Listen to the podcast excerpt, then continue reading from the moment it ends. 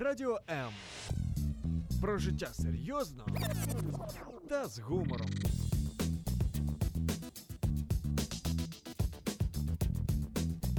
Радіо М.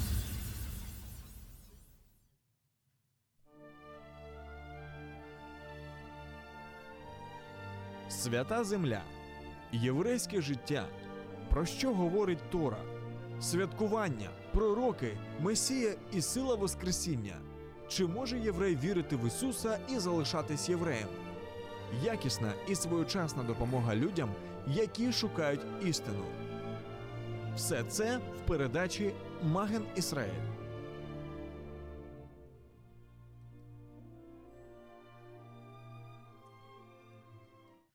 Шалом из Одессы, и сегодня мы хотим поговорить о Йом Хацмаут, День независимости Израиля, и с вами ваш ведущий Валентин Шаховцов и наш гость Виктор Расюк, Одесса. Здравствуйте, Виктор.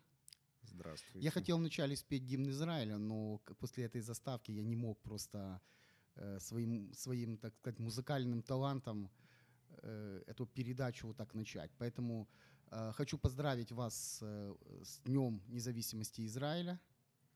Спасибо. И если вы спросите, почему это так важно, я думаю, сегодня передача, она поможет вам увидеть, почему мы хотим поговорить об этом. Знаете, у каждого государства, вообще у каждой страны есть свои какие-то особенные дни. Йом Хацмаут, День независимости Израиля, он не является праздником в плане, что это как книга Левит 23 глава, где Бог дал определенные праздники, да, вот праздники мои. Это не шаббат, но этот день, он так и называется, памятный день, да, день, в который что-то происходило. На Украине, например, аналог это вот Голодомор, да, в день мы вспоминаем о том, что был голод, были жертвы, мы вспоминаем, вот недавно была еще одна э, трагедия Чернобыля, да, мы вспоминали, что происходило в Чернобыле, вспоминали героизм и мужество людей, которые остановили этот, ну, атомный вот этот э, катастрофу. А сегодня мы хотим поговорить об Израиле. И я думаю, что это очень важно для нас, как, как вообще как Украины, как верующих в Иешуа, в Иисуса. Э, Виктор. Да, я согласен. Важно вопрос в том, как это для Украины важно. Если рассматривать Израиль э, в контексте призвания Божия, что Израиль как народ, который, естественно, должен иметь свое государство, потому что Всевышний обещал, Израиль должен быть народом-священником, то, собственно, для Украины народ Израиля и является народом-священником. И поэтому важно. Важно понимать вообще, так сказать, э, расстановку и соотношение сил в Божьем плане спасения для того, чтобы знать свое место, хотя это звучит, может, для кого-то не очень приятно на слух, но на самом деле Не, ну никто же не говорит, например, что если папа в семье и мама, то мама и папа имеют разные этот. У каждого есть свое предназначение в семье, и каждый отвечает за свой особенный, неповторимый. Да, совершенно верно. Тут просто нужно а, понимать такой момент, что когда говорят об избранности Израиля, говорят это чувствую себя униженными, а Израиль э, воспринимая как самопревозносящимся. На самом деле мы должны понимать, что э, Бог хозяин всего, и вот тут вот в контексте нынешних э, дней счета Омера вот уместно было бы сказать, ну, во-первых, я объясню слушателям, что такое счет дней Омера. Мы знаем, что есть праздник Песах или Пасха, значит, есть праздник Шавуот в христианстве в разных эм, Конфессиях. конфессиях. Он называется по-разному. Где-то Пятидесятница, где-то Троица, э, где-то там еще как-то. Значит, э, так вот, э, Бог установил определенную череду э, праздников, которые свидетельствовали бы о том, что он делал в Израиле, и пророчески указывали на то, что он еще собирается сделать в будущем. Так вот, Песах — это был выход из Египта, э, потом э, неделя опресноков, символизирующая праведную жизнь в Боге, значит, будучи свободными от рабства, значит, но также был праздник Вознесения первого снопа, символизирующий воскресение Ишуа. после его смерти на Песах. Значит, и вот э, есть постановление отсчитать э, вот с, с- со дня вознесения первого снопа. То есть воскресенье Э, Оно может быть по-разному, как бы Э, с Значит, от э, дня вознесения первого снопа отсчитать 49 дней, 50-й день, почему и называется Пятидесятница, или на иврите это швуот, буквально недели. По сути, это 7 раз по 7.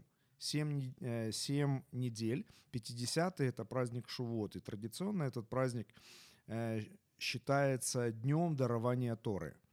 И в Израиле, собственно, вот в иудаизме есть э, такие комментарии, которые говорят, что выход из Египта – это рождение народа, и дарование Торы – это рождение народа. Но почему два рождения? Э, Здесь как раз э, речь идет о том, что выход из Египта – это свобода от рабства, а дарование Торы – это свобода для служения Всевышнему. То есть Господь вывел Израиль на свободу не просто, чтобы они были предоставлены сами себе, а для того, чтобы они были посвящены Богу, для того, чтобы народ принадлежал Богу и делал то, для чего он, собственно говоря, создан. Так вот, в контексте вот, этих, э, вот этого вот э, периода 49 дней, э, дни счета Омера, значит, э, уместно вспомнить, что есть еще другая как бы э, другой порядок исчисления времени, относящийся не к дням, а к годам. То есть есть каждый седьмой год, год Шмиты или год прощения, значит, и каждый пятидесятый год, то есть это опять же годовые недели отсчитывались, э, семь, о, э, годов, э, 7 ну лет да, по г- 7 да. лет. семилетия, скажем так, чтобы было понятнее. Семь раз по семь, и 50-й год – это год Ювель. Значит, и интересен этот год Ювель тем, что ну, это связано с законами о земле. То есть землю в Израиле, человек, ну, у каждого еврея был свой надел земли. Когда вошли в землю, которую Бог обещал, завоевали ее, разделили, и у каждого еврея был свой земельный надел. Очень интересный момент. Не просто зашли и взяли. Ее надо было еще приложить какие-то усилия. Совершенно, совершенно верно, да. Так вот, каждый еврей имел свой земельный надел. Но в в силу различных обстоятельств э, происходили такие вот моменты, что вот один еврей не в состоянии был по какой-то причине владеть этим наделом, и он мог как бы продать эту землю своему брату. Иноземцу не имел права.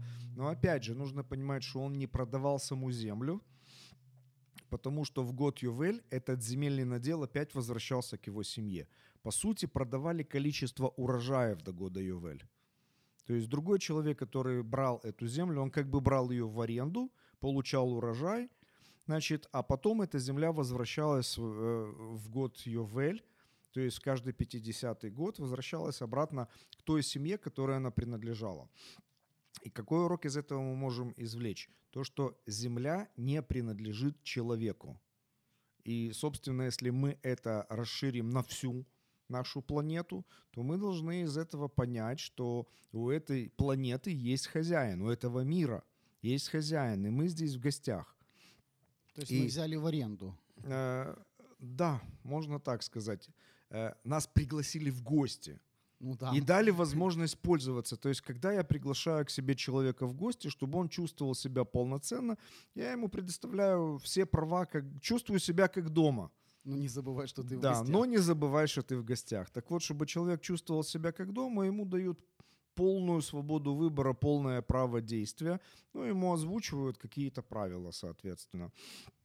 И пока гость ведет себя подобающе, он желанный гость. Как только он начинает чувствовать себя в роли хозяина там, где он гость, хозяин ему напоминает, дружище, ты не забыл, что Что ты в гостях? Ты не забыл, что Да. последний трамвай уезжает через 5 минут. Да, так вот, э, собственно, эм, с этой землей, которую владеет Израиль, мы видим очень интересную историю. Когда-то она принадлежала Хананеям. Когда Бог заключил завет с Авраамом, он ему сказал, что твои потомки, они войдут в эту землю, но не раньше, чем прежние ее хозяева переполнят чашу своего беззакония. То есть даже когда Бог изгонял оттуда иудеев, эм, хананеев руками евреев, это было не просто, ну вот кто-то захотел немножечко поживиться, расширить свои пределы. Этому была причина, у этого была цель. Народы, которые там жили, они уже настолько себя в глазах Всевышнего опустили, что дальше их пребывание на этой земле э, было просто э, бессмысленно и не просто даже бессмысленно, а, скажем так, вредно для этой земли и для, для нашего мира, скажем так. Э, поэтому Всевышний совершает суд над этими народами посредством Израиля, народа, которого он создал для себя.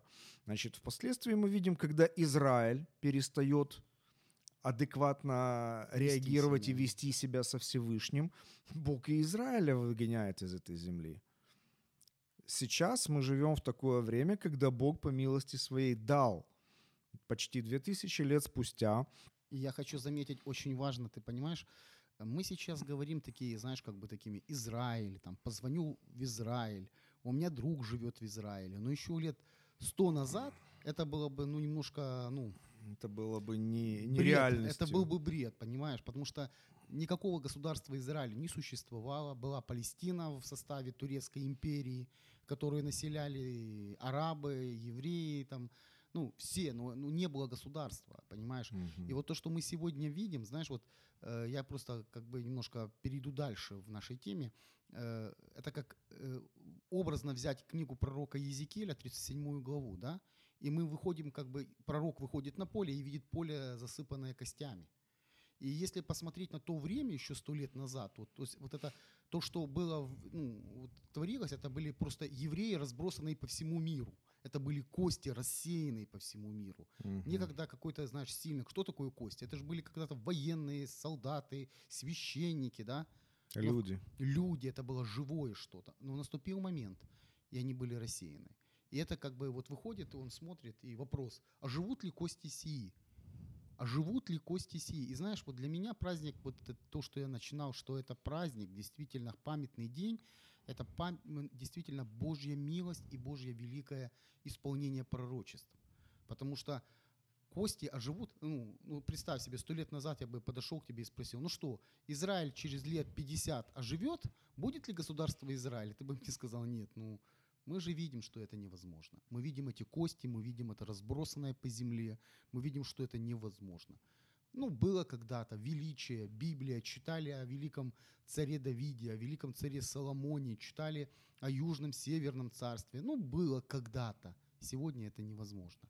Но мы видим, что Бог берет невозможное и делает это возможным. То, что ты говоришь, Бог видит, и Он, вот, вот Бог дает землю, и он возвращает Израиль на землю. Потому что если посмотреть вообще на исторические вот это, что происходило, то можно понять, что израильтяне пришли уже не просто на землю, они пришли в пустыню. И то, что сегодня мы видим, вот это цветущие сады в пустынях, знаешь, там кипарисы на месте так болот. там не то, что они пришли в пустыню, это была пустыня и болото, где жить в принципе было невозможно. И они не просто туда пришли, они выкупали эту землю. Землю, которая принадлежит им по праву от Всевышнего. Они платили за нее денег, и немало. Ну да, потому что в каждом еврейском доме в синагоге стояла такая цдака, написана на землю в Палестине. Да, и это, это вообще, а когда жители э, на тот момент Палестины увидели, что это ходовой товар, то цены поднялись очень неимоверно. И все-таки эта земля была выкуплена. Да, это... А сейчас это цветущий сад, прям как у Маяковского. Я знаю, город будет. Город будет, я знаю, саду цвесть, когда в стране Израиля такие люди есть. Ну, это на самом деле, я вот, знаешь, когда я готовился вообще к передаче и читал некоторые материалы, некоторые книги, я смотрел, вот э, их называли безумные, фана, ну как бы безумцы. Куда вы едете? Что вы делаете? Вы кости. Что вы хотите возродить? Неужели вы думаете, что вот этот скелет и вот эти кости Езекииля, раскиданные по всей земле, смогут стать телом, смогут стать живым? Это невозможно. Это невозможно. И вот знаешь, вот сегодня мы говорим Израиль, и мы не думаем, что вот сегодня невозможное стало возможным. Мы не видим руку Божью, которая была на всем этом. Да, это был труд людей, да, это были, это были действительно цены, это, много, это, это люди влаживали все, что имели, ну, имели, отдавали для этого. Но давай посмотрим, без Бога это бы не, ну, не совершилось бы. Потому что где, где Римская империя, скажи мне? Ну, этот период нам напоминает период Неемии и Езры. Тогда была точно такая же ситуация. Ну, похожая очень, потому что там было 70 лет разрыва, а тут почти 2000 лет. Ну, 2000 лет, ты представь себе. 2000 лет не было государства. 2000 лет не было то, что формирует, знаешь, как бы народ. И смотри, что. И сегодня, я тебе скажу, многие так хотели бы там жить. Мгм. Несмотря на войны, несмотря на то, что там нестабильная ситуация, многие христиане хотят там жить, потому что живут, может быть, какими-то своими представлениями об этой стране. Ой, я когда-то много лет назад читал одну замечательную книгу Людмилы Улицкой «Даниэль Штайн. Переводчик». Собственно говоря, где-то отчасти из этой книги я оказался в конечном итоге в Одессе, потому что меня очень впечатлило служение этого человека, этого священника. Это ж реальная личность, Даниэль Руфайзен. Как Ка- книга еще раз, католик. как, Э, как называется книга для Дани- наших слушателей? Даниэль Штайн, переводчик. Она есть и в аудиоверсии, и в интернете можно найти, и в читаемом варианте. Э, И я, когда читал эту книгу, я понял для себя такую вещь, что Израиль, земля Израиля — это особенное место, это как центр сосредоточения, как центр борьбы различных сил этого мира — и политических, и религиозных, и социальных, и вот все силы, представленные на этой планете, в Израиле, а- они как бы сходятся в какой-то битве. И чтобы там жить, это нужно действительно иметь призвание от Бога. Потому что, ну вот, скажем, как раввины говорят, что эта земля святая, и она не может на себе носить нечестие. К сожалению, сейчас мы Израиль видим не в лучшем духовном состоянии, Значит, и тут тоже уместно задаться вопросом, насколько же это исполнение Божьих пророчеств, если Израиль не находится в должном духовном состоянии. Ведь возвращение времен Неемии и Езры началось с покаяния народа и возвращение в землю через покаяние. А тут процесс происходит несколько иначе. Ну вот и если ты посмотришь внимательно на пророчество Езекииля, оно тоже очень интересное. Там же нету такого, что сразу все произошло. Был определенный момент. Мы, он увидел вначале кости, да, потом кости начали сближаться, и написано, сделался шум, и народы встрепенулись. То есть то, что происходило, то есть э, Израиль, он начал восстанавливаться. Потом произошло другое, что эти кости начали обрастать плотью, потом был, э, кожа появилась на них, а потом, Мгм. а потом они лежат. И он говорит, скажи духу, да, кстати, интересный момент для верующих христиан, что это единственное место, где Бог конкретно говорит пророчествовать духу, что приди от четырех концов и вдохни жизнь. И написано, что они уже после этого встали на ноги. Я думаю, что сейчас это процесс, процесс восстановления вот именно Божьего Израиля, как Бог видел его. Это начинается с государства, потом идет духовность, и в конечном итоге мы увидим конечный результат, когда весь народ, он выйдет на гору Илионскую и скажет «Баруха Баба Шамадунай», да, и Машиах Мгм. придет. Да, тут, э, ну, собственно, такой э, путь становления, он виден и в Писании. Собственно, когда Бог создал, со- сотворил человека, да, вот в Эдемском саду картина, значит, он, по сути, создал болванку, которая не имела в себе жизни, пока Всевышний не вдохнул свое дыхание в него. Сначала это, ну, мы, мы не знаем, как Всевышний лепил его. Лепил он скелет, облепливал жилами, мясом, кожей, как это все происходило, мы не знаем, но факт в том, что даже когда вот тело уже было готово, оно еще не было живым, пока в него не вдохнули дыхание жизни. Дальше мы можем увидеть параллельную картину, э, значит, переход от эпохи судей к эпохе царей. Значит, э, мы можем увидеть, что Израиль представлял из себя разрозненные колена, и написано, не было царя в Израиле, каждый творил, что хотел. Значит, потом Бог поднимает царя, ставит, народ просит себе царя, Бог дает им царя, и функция этого царя, Шауля, первого царя Израиля, она фактически состояла в том, чтобы объединить разрозненные колена и создать государство. Значит, мы посмотрим на Шауля, был ли он человеком э, вот глубоко верующим и доверив и, и э, верным Всевышнему? Нет. Можно сказать, что это был обычный мирской человек. О Боге он знал, но близких взаимоотношений с ним не имел. Ну, рядом Но- с ним находились те, кто знал. Э, Например, Да, Самуил. ре- да, ну, как бы я сейчас о другом немножко говорю. Просто сам процесс. Сначала просто разрозненные колена, потом колена объединяются, причем объединяются человеком и в государство, которое по сути своей религиозным не является. Значит, это просто военное государство было. Значит, э, но потом приходит Давид, который наполняет вот это государство, этот сосуд уже духом поклонения Всевышнему. И Израиль становится реально Израилем Божьим. Потом приходит Соломон, и это уже золотой век Израиля. Да, ты знаешь, Значит, как-то, э, как-то аналогия про- происходит. Знаешь, вот Теодор Герцель, да, которого называют отцом сионизма, он, он же не был таким религиозным человеком, да, да. но рядом возле него был человек по имени Хершель, который был, евре... э, который был христианином, сионистом, который поддерживал Герцеля в его стремлениях в создании государства, который поддерживал его, когда уже опускались у Герцера руки, и благодаря которому, скажем, и произошло. Так же самое и здесь. Ты говоришь, Саул, он ну, военный в основном, но рядом пророк. То есть вот это тандем, вот это объединение, два вот это соединяется вместе, чтобы сотворить то, что хочет Господь.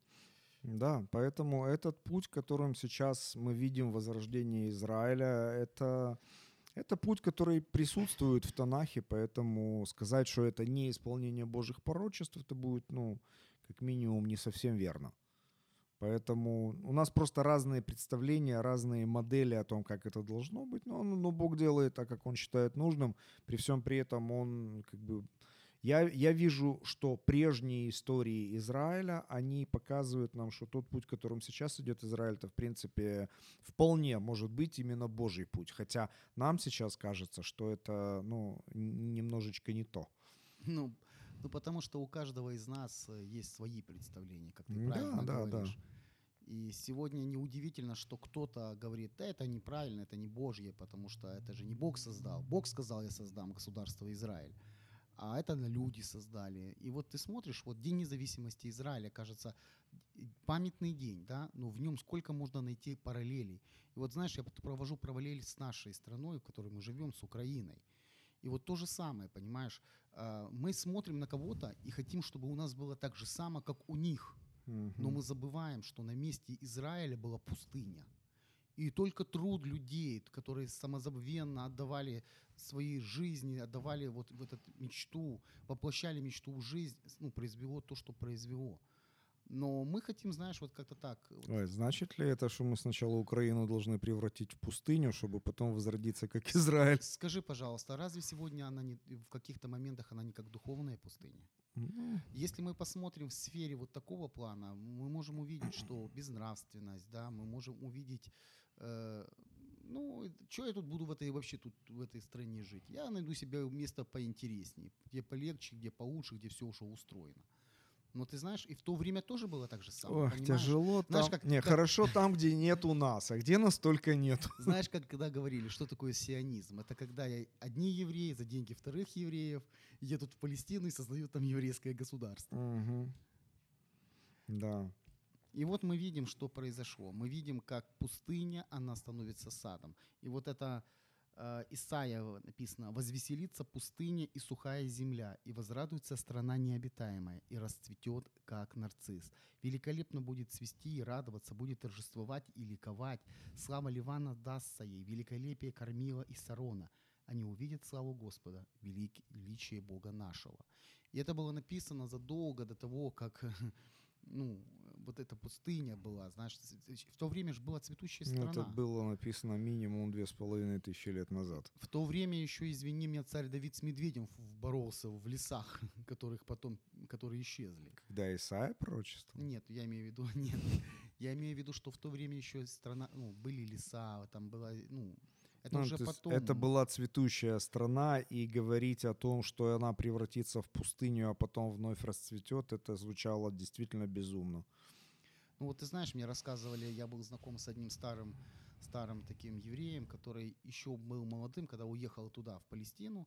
И вот он рассказывал, как э, э, там была железная дорога, и вот он рассказывал, как это происходило. Вот едет поезд, э, кончается вот там дрова, это ж паровоз, Поезд останавливается, идет специальная бригада, находит деревья вокруг этой железной дороги, вырубает, загружает, и поезд идет дальше. Вот таким образом уничтожили всю растительность. А вот посмотри, что же делает Израиль. Они берут и сажают деревья. Каждый год миллионы деревьев. Мгм. Каждый год. Каждому дереву ведется определенный свой э, ну, источник э, воды. То есть, ну, вроде бы, знаешь, по-нашему, да, подумаешь, что это такое. Но труд, кропотливый труд делает чудеса. И Это я веду к вопросу нашей, ну, как бы с Украиной параллель. Если мы хотим действительно, чтобы что-то происходило, я думаю, нам нужно действительно смотреть на Израиль. День независимости это, знаешь, иногда не просто я объявляю себя государством, но я беру ответственность за свое Ну, государство. мы немножечко на Израиль смотрим, у нас уже президент еврей. Ну, если, если с этого начнем, хотя бы с этого.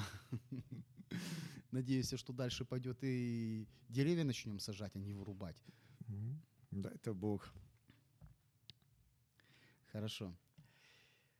Итак, я хотел бы, знаешь, еще поговорить э, а сегодня еще о том, что пророчество Божье. Да? Для меня и именно сам праздник День независимости Израиля говорит, это как, знаешь, такой апологетический, такой подтверждающий момент существования Бога и исполнения Его Слова. Знаешь, мы иногда смотрим на Писание, как на сборник каких-то древних повестей, знаешь, ну, как в предании старины далекой. Мгм. Или как э, этический сборник этических правил. Ну, хочу, чтобы все было хорошо, ну, буду себя вести хорошо. Мгм. Но если мы посмотрим, что написанное там исполняется, то это получается все, что написано, это истина. А если это истина, то тот, кто ее дал, существует, и мне придется дать ответ перед ним. Понимаешь саму идею? Понимаю, конечно.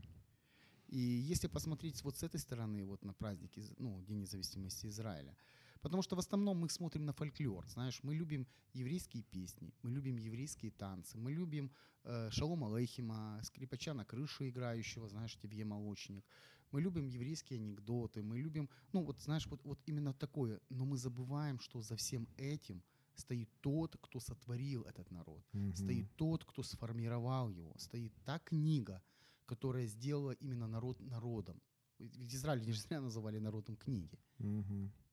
Да, тут интересная вот эта идея насчет того, что исполняется пророчество. По сути, мы можем на Библию смотреть как на э, хронологию человечества, на хроники человечества, причем не только прошлого, но и настоящего и будущего. Хоть последняя книга и написана почти 2000 лет назад и внесена туда, но э, многие строки этой Библии, целые главы, они говорят о нашем нынешнем времени и говорят о будущем. И, собственно говоря, о конце. О конце этого мироздания, о конце нашей планеты, о конце человечества, вот именно того человечества, той планеты, которую вот мы знаем, на которой мы живем. Но опять же, это не конец. Тот конец, который там показан, это начало чего-то нового, совершенно непостижимого, потому что там будет, ну, все совсем по-другому. Э, Поэтому, если мы серьезно относимся к этой книге, вот именно таким образом, что это хроники человечества, и это зафиксированный Божий план искупления и выведения человечества из нашего вот этого вот э, болезненного состояния, что грех это однозначная болезнь, болезнь смертельная. Это хуже коронавируса. Поэтому не коронавируса надо бояться, а греха. А точнее, Бога бояться и грех из- избегать. Значит, так вот, если мы смотрим на Библию именно как на хроники человеческого спасения, то мы тогда можем задаться вопросом, ну, как бы хочется же быть участником процесса. Можно, конечно, быть просто наблюдателем, но тогда мне вспоминается один фантастический рассказ, когда пришло время Армагеддона, и человечество подготовилось. Подготовилось так, что подготовило армию роботов, которая должна была выйти на вой- войну с темными силами зла. Сами спрятались в бункере, роботов выпустили, нечисть напала на роботов, произошла битва, роботы почти все погибли, но тут ангелы с неба сходят, нечисть уничтожают, подбирают этих погибших роботов и уносят на небеса. А человечество остается в своем бункере. Поэтому наблюдателем быть вроде бы как безопаснее, но опять же, вспоминая... Остаешься в своем бункере. Э, Да, э, собственно, вспоминаешь такую фразу, кто готов отказаться от свободы ради безопасности, тот потеряет и то, и другое. Поэтому хочется быть участником. А для того, чтобы быть участником, собственно, нужно знать как минимум, кто я, на что я способен и где мое место. И как раз-таки Писания могут нам показать это. То есть, если мы сейчас э, смотрим в Писание, мы видим государство Израиль восстановилось. А Ишуа говорил, что это будет одним из знамений его скорого возвращения и восстановления Царства Божьего на земле. То есть мы живем в удивительное время. Две тысячи лет такого не происходило. Ты знаешь, И я- я скажу- я скажу даже- этого даже. Я скажу даже более того, вот с чего начиналась передача. Сто лет назад даже религиозные евреи уже утратили надежду на восстановление. Думали, это произойдет когда-то, это может произойти только сверхъестественно, Иерусалим с неба упадет. Мгм. Как бы, ну, да, это... И самое интересное, что Хатеку написал не религиозный еврей. Нам Да, надежда да, да. освещает путь, мы 2000 лет ее храним. Да, это очень интересный момент, что это нынешнее наше современное государство Израиль, оно было восстановлено нерелигиозными евреями. Это вообще парадокс. То есть люди, которые не верили в Бога, которые были атеистами, коммунистами, социалистами, э, они восстановили эту землю. А религиозные евреи стояли в стороне и... Ну, в основном, скажем, в своей большинстве. Да, хотя, слава Богу, были такие, которые... Рав Кук, например. Да, э, которые верили в то, что это нормальный здоровый процесс и нужно помогать, а не стоять в стороне или тем более противостоять. Ну, были и такие. Да, поэтому э, если мы видим это, то мы понимаем, что, собственно, наша ответственность как верующих Нового Завета, мы состоим в договоре с царем Израиля, а у царя Израиля есть цель восстановить Израиль и восстановить все человечество во взаимоотношениях со Всевышним. И поэтому наша задача такая же, как у Павла, как у Петра были первые, вот в то время. Петр говорит, я должен всем, во-первых, Иудею и Эллину. Варварам тоже. Да, то есть вот интересно, эм, был момент, когда Петр, ой, когда Павел по откровению пришел в Иерусалим, чтобы представить Евангелие. Интересно, что как бы я совсем недавно перечитывал книгу Деяний, и я увидел, что, собственно, когда Павел в Дамаске покаялся, он был Обратился, скажем, по-другому. Э, да, ну, то есть у него было общение с апостолами, и, собственно говоря, сомневаться в качестве Евангелия, которое он несет, как-то было, тем более, что он сам говорит, что э, я имею откровение от самого Господа. Господь меня послал. Но момент, он именно по откровению, он не сомневался в том, что он делает правильное дело, но именно по откровению, то есть Господь ему сказал, пойди в Иерусалим, представь, согласуйте и что-то прим- примите какое-то решение. Так вот, интересный момент, что было принято решение Петр к обрезанным, Павел к необрезанным. Значит, Евангелие пошло по двум, по двум направлениям, скажем так, распространяться. Это как вот э, источник, который, из которого вытекают две реки, которые должны охватить какую-то территорию, да, и оросить этой влагой эту почву. Значит, так вот интересно, что Павел, который послан к язычникам, всегда в первую очередь приходил в синагогу, А потом ушел. да. Но вот, вот интересно, я, э, ну, мне кажется, что я понимаю, почему он, будучи послан к язычникам, поступал именно так. Дело в том, что ну, я на своем собственном опыте убедился, что есть люди, э, которым Евангелие нужно, но они этого не осознают. А есть люди, которые в этом реально осознают нужду. И я понял, что тратить мое время на тех, кому это не, ну, кто не осознает еще этого, ну, это пустая трата времени. Я думаю, что Ишуа не зря говорил, не бросайте святыню псам, не мечите бисер перед свиньями. То есть есть люди, которые нуждаются в этом, которые жаждут этого, и они не знают, как это получить. Вот прийти к тем, кто хочет, кто желает, кто жаждет, А на тот момент вокруг синагог уже образовался достаточно большой круг ин, э, иноплеменников, то есть не евреев или язычников, говоря языком вот синодального перевода. И они назывались боящимися Господа. Вот Корнилий — это типичный представитель. Это который синагогу построил. Он был римлянином, он был воином, по сути, оккупантом для иудеев, но он любил еврейский народ. Э, Он, э, ну, собственно, чтобы не выдумывать, ангел, когда предстал пред ними, говорит, «Милостыни твои, молитвы твои пришли на память Господу». Значит, э, то есть Павел, когда шел в синагоги, он знал, что помимо иудеев, он там встретит еще множество и неевреев. А там уже, в зависимости от того, как развивалась ситуация в самой синагоге, он либо продолжал учить в синагоге, и слушали и те, и другие, и иудеи, и эллины. Если же в синагоге не принимали, то с принявшими иудеями он выходил в те, приходил в те дома не евреев или, или евреев, но всегда вокруг них были, было множество неевреев. Множество язычников, которые, как Корнили, принимали Евангелие. Это как во время исхода из, из Египта, да, вышли евреи и множество иноплеменных людей. Да, но тут нужно все-таки подчеркнуть такой момент, что вот этот вот приоритет, во-первых, Иудею и Эллину, значит, э, всем, но, во-первых, Иудею и Эллину есть определенная приоритетность. Я для себя это понимаю таким образом, что, ну вот, скажем, э, борщ можно кушать ложкой, в принципе, можно умудриться и вилкой, но ложкой удобнее. Так вот, э, для благовестия Бог создал народ – он, этот народ готовил в течение многих столетий. В конечном итоге Господь пришел на землю, избрал учеников, научил, снарядил и отправил, дав им великое поручение. То есть нужно понимать, что великое поручение, которое берут на себя э, христиане нееврейского происхождения, это несколько не совсем точно. Потому что когда Господь давал великое поручение, среди тех, кто его принимал, не было ни одного нееврея.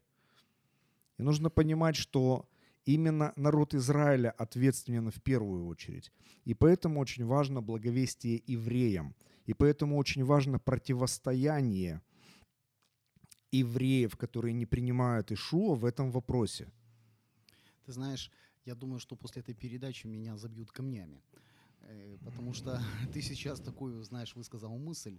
Э, Ну, я думаю, что э, великое поручение, оно имеет отношение ко всем, да, следующим за Иешуа, но особенно оно направлено, так как 12 колен Израиля, но одно колено Левия с определенной целью, призванием.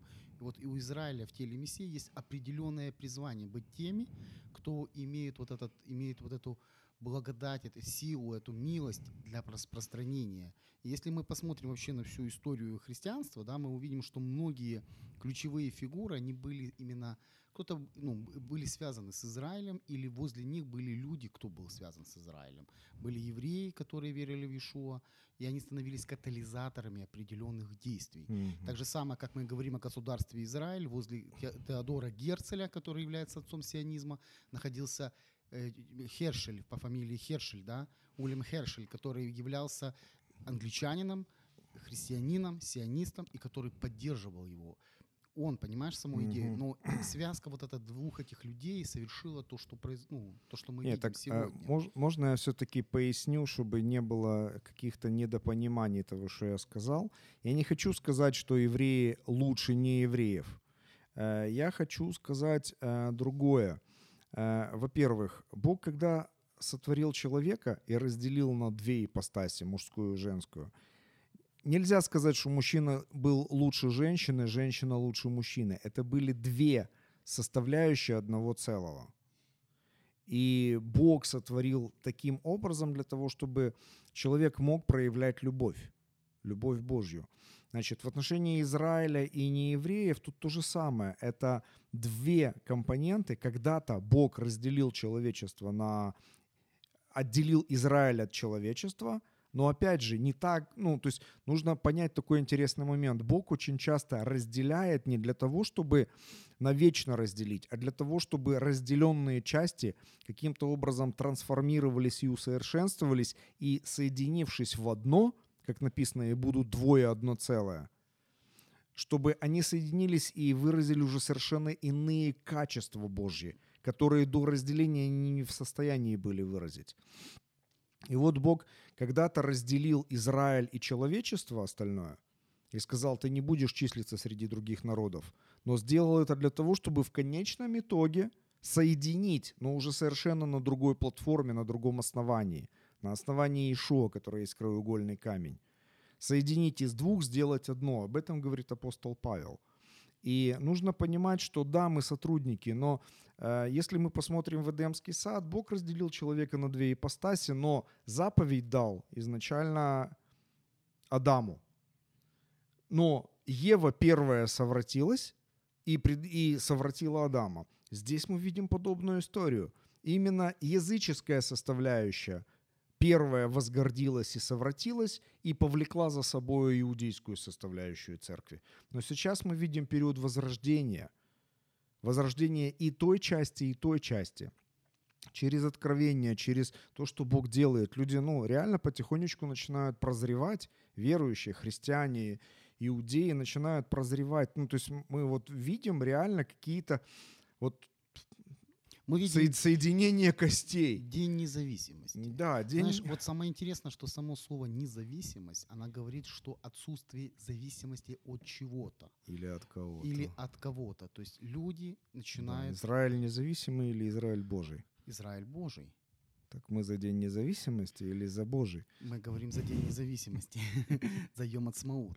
Но мы можем понимать, что Бог, Он парадоксален. И когда мы говорим, что независимость от мира, мы говорим зависимость от Бога. Да. Мы говорим, э, мы спасены, но мы совершаем спасение всю нашу жизнь. Мы святые в Боге, но мы освящаемся. Мы совершаем дело спасения сегодня, но если сегодня что-то, мы уже будем там, рядом ну, с престолом Божьим. Поэтому этот праздник, он парадоксален. э, Потому что вроде бы День независимости, основание государства, но мы видим множество подходов, знаешь, вот то, что можно увидеть сегодня, множество э, образов, множество таких параллелей исторических, духовных и ну, во всем. Потому что и даже с Украиной связано, почему я зацепил этот момент, потому что многие выходцы, те, кто поднимал Израиль, они были выходцы с нашей страны. Особенно Одесса, да. Одессы. Одесса, да, Жаботинский, тут даже разговоров нет. Одесса является э, одним из ключевых таких мест, откуда евреи ехали в Израиль, чтобы поднимать эту э, ну, страну. То есть я понимаю, что мы как-то связаны духовно, знаешь, вот именно вот этот момент, что один пошел к иудеям, пошел к, э, к язычникам, то ну, они оставались все равно учениками одного Господа Да, и братьями. и братьями. То же самое, что происходит сегодня. День независимости Израиля говорит всему миру, что Бог э, живой, Бог действенен. И я вижу это в- именно в этом, ну, знаешь, ключе, что э, сегодня нам нужно помнить, вспоминать об этом. Вот как на Песах мы вспоминаем, что да, мы вышли, были рабами, но Бог рукой сильный вывел нас из Египта. И надо сегодня смотреть, что Израиль воевал против семи государств арабских.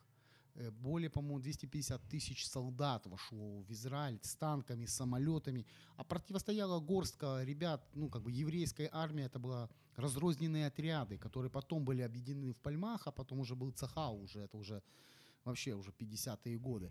Но идея в том, что э, они были вооружены очень слабо. И против превосходящей силы э, врага они могли выстоять. Почему? Потому что я думаю, что без Бога здесь не обошлось, понимаешь?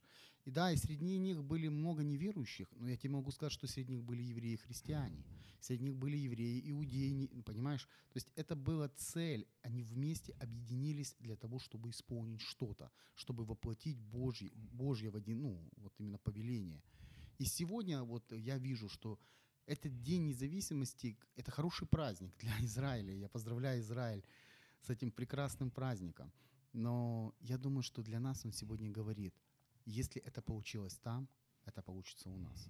Если мы сегодня, как верующие, обратим внимание на то, что э, нам, э, нам нужно сплотиться вокруг общей идеи, ну, я не знаю, как это назвать?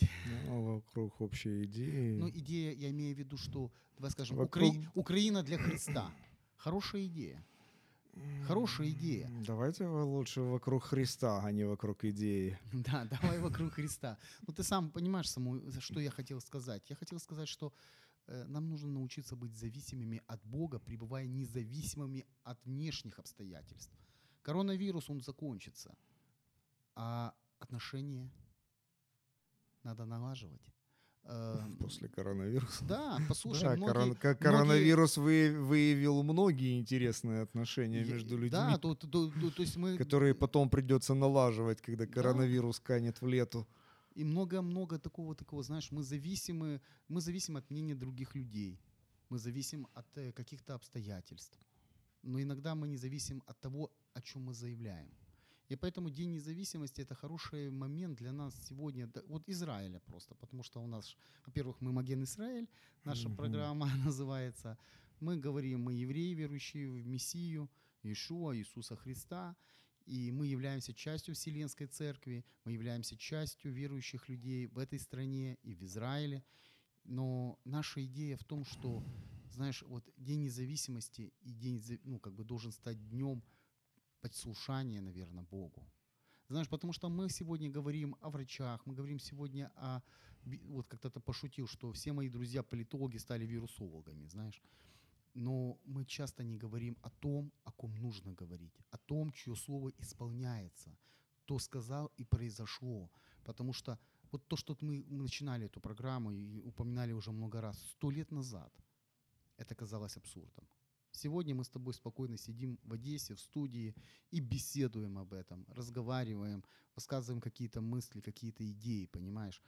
Я ведь верю, что пришло время нам всем обратить внимание на тот источник, откуда исходит вот этот, вот именно и довериться, довериться Богу, который может совершить невозможное для нашей страны, для Израиля Божьего и для церкви. И у нас осталось совсем немножко времени. Я хотел бы, чтобы ты что-то пожелал нашим радиослушателям. Я, я, я сначала все-таки еще что-то скажу. Сто лет назад было невозможно поверить в то, что Израиль возродится. Сейчас скажу фразу, в которую сложно поверить сейчас. Но об этом говорит Писание, что Израиль возродится, и это говорит о том, что Господь скоро придет и будет судить народы за отношение к Израилю. И поэтому еще есть время что-то изменить в нашем отношении к Израилю. И я желаю всем слушателям вникать в себя, вникать в учение для того, чтобы, когда Господь придет, таки не было стыдно. Спасибо, с вами был, был Валентин Шиховцов, Виктор Расюк, Одесская студия Радио М, Маген Исраэль. До следующей встречи в пятницу. Якщо вас зацікавила тема передачі або у вас виникло запитання до гостя, пишіть нам radio.m.ua Радіо М. Про життя серйозно та з гумором.